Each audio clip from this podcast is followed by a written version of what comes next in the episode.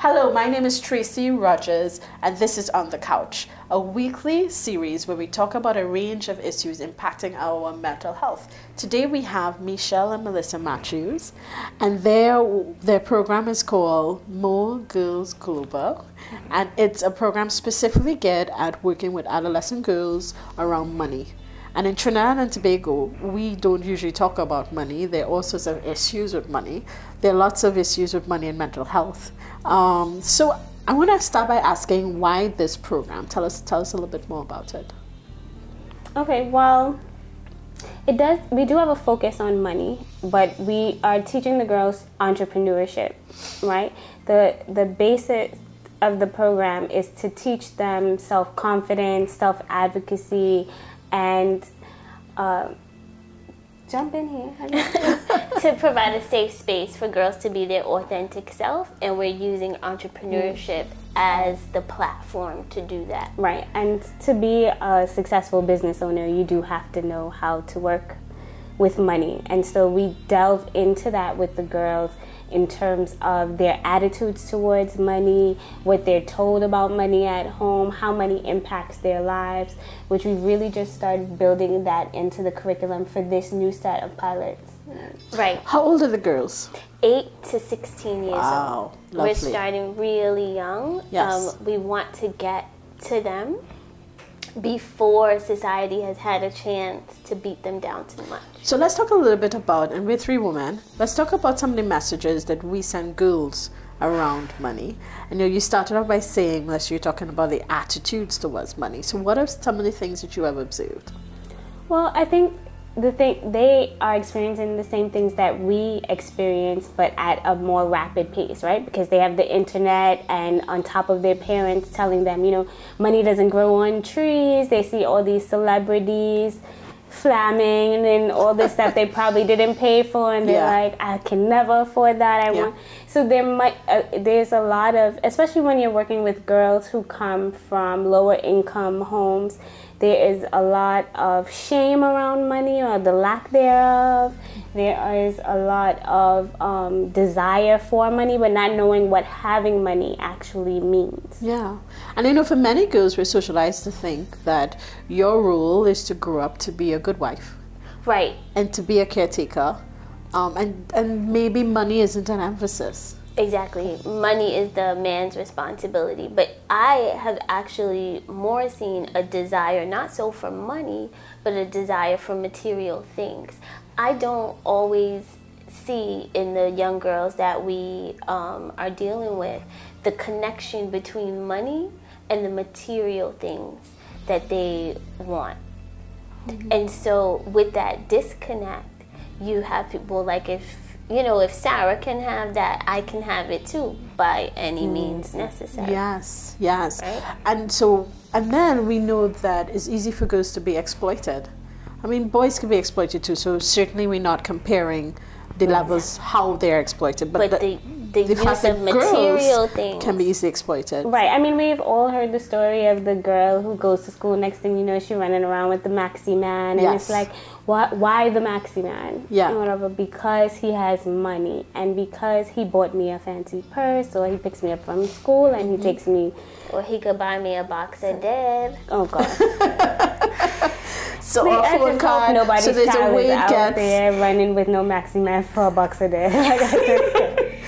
But but there's a way in which that money becomes control. That money becomes, and it and a young girl could easily find herself in a position where she's exploited and dependent on somebody else. And sometimes because you don't, you have been socialized to think that It you happens- earn your own money. It also happens inadvertently, right? So let's say that same girl who's run off with the maxi man ends up pregnant. Now you are a teenager, you have no means of earning money, you don't really understand what it means to be a parent, and there is someone in that situation that has money. So you are now by default dependent on them or on your parents Absolutely. to mind this child So, So it, it breeds a um, I think you're making it really clear that it's, it's not just about money, mm-hmm. but it's about way more than that. Our attitudes, our practices, how it sets us up to think, manage feelings, and therefore manage behavior. So I think this is a good place for us to stop. When we come back, I want to talk a little bit more about this program specifically, and then what are the things that we hope to teach young girls when they come out of this program. Yeah? Great. We're talking to Melissa and Michelle Matthews, and we will be back to discuss this more. Thank you so much for joining us.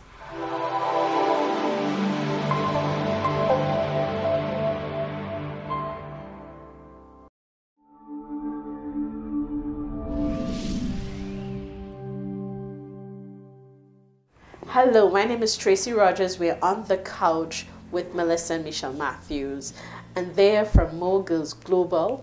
And this was our second segment. And so we're continuing our conversation. We're talking about this program you have about teaching girls how to be entrepreneurs. It, we're looking at girls 8 to to 16. 16 and you're taking them through a program so i want you to really tell us about what in terms of duration what does this program look like um, and what are the main things that we want girls to take from this time that they spend doing this program Okay, well, right now we are still in the pilot phase. We're moving into our second year of pilots. So we've been running the camps for one week each um, in Port of Spain and Arima so far. This year we'll be launching San Fernando as well. nice And we also have a year round monthly workshop that the girls come to. Um, it's with the 8 to 16, it is broken up into three groups. So we have mini moguls who are 8 to 10, Midi moguls. midi moguls who are 11 to 13, and major moguls who are 14 major to 16. lovely so they come how long is a session They're in camp all day. Wow. Um, for the entire week, it's eight hours a day. Um, and they get fed and all of that at the camp.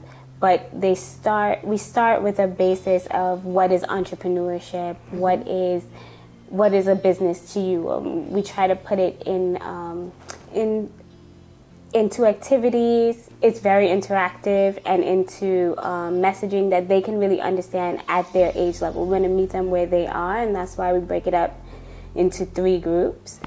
Um, like the, um, for example, the mini moguls, we start them with um, stories that we've written that are She's about being modest. Stories that she's written. about entrepreneurs that are their age and Yes. we use it as a basis for them to understand what entrepreneurship Wow. is and how they can engage it in their everyday lives um, and we even had one group start a business in camp last year They- which happened completely organically. uh-huh Um, they decided that they wanted to start a business selling chow in camp.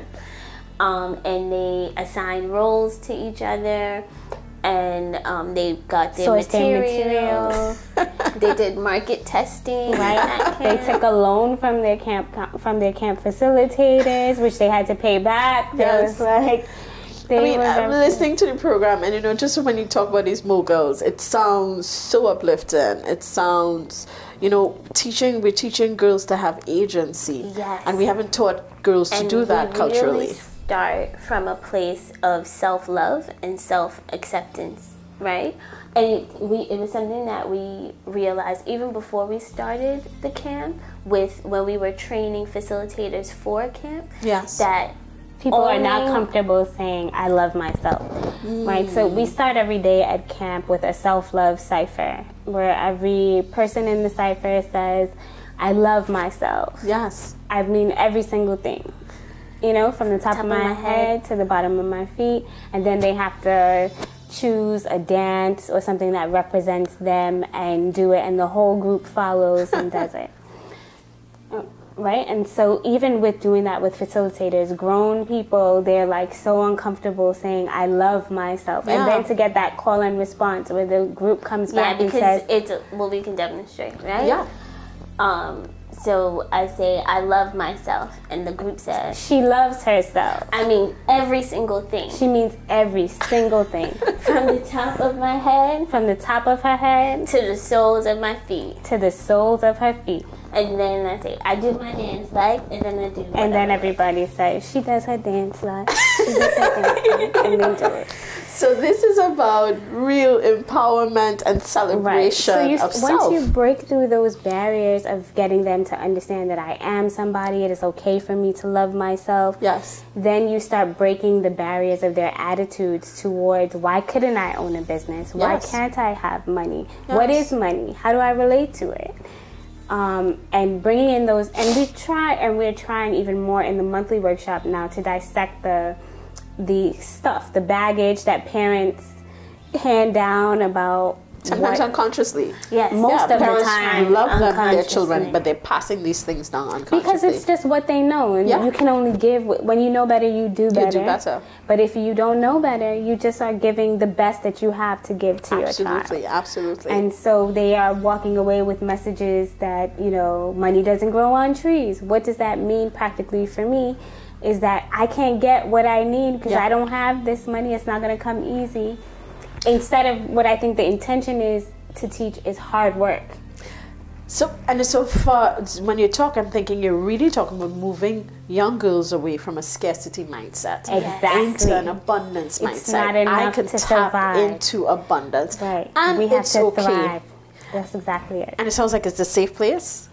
They're, you're you're churning out confidence, um, and really helping girls in an area where oftentimes we miss them. yes, Yes. that's So the whole- very excited. We're going to put your information up on your screen. So if you are interested in this program, you know adolescent girl between 8 and 16, please reach out. Let us let them know. So your numbers are on the screen right now. This is Moguls Global. Right. Thank you so much for joining us. Thank you for having us. So- Not so a much. problem. Thank you.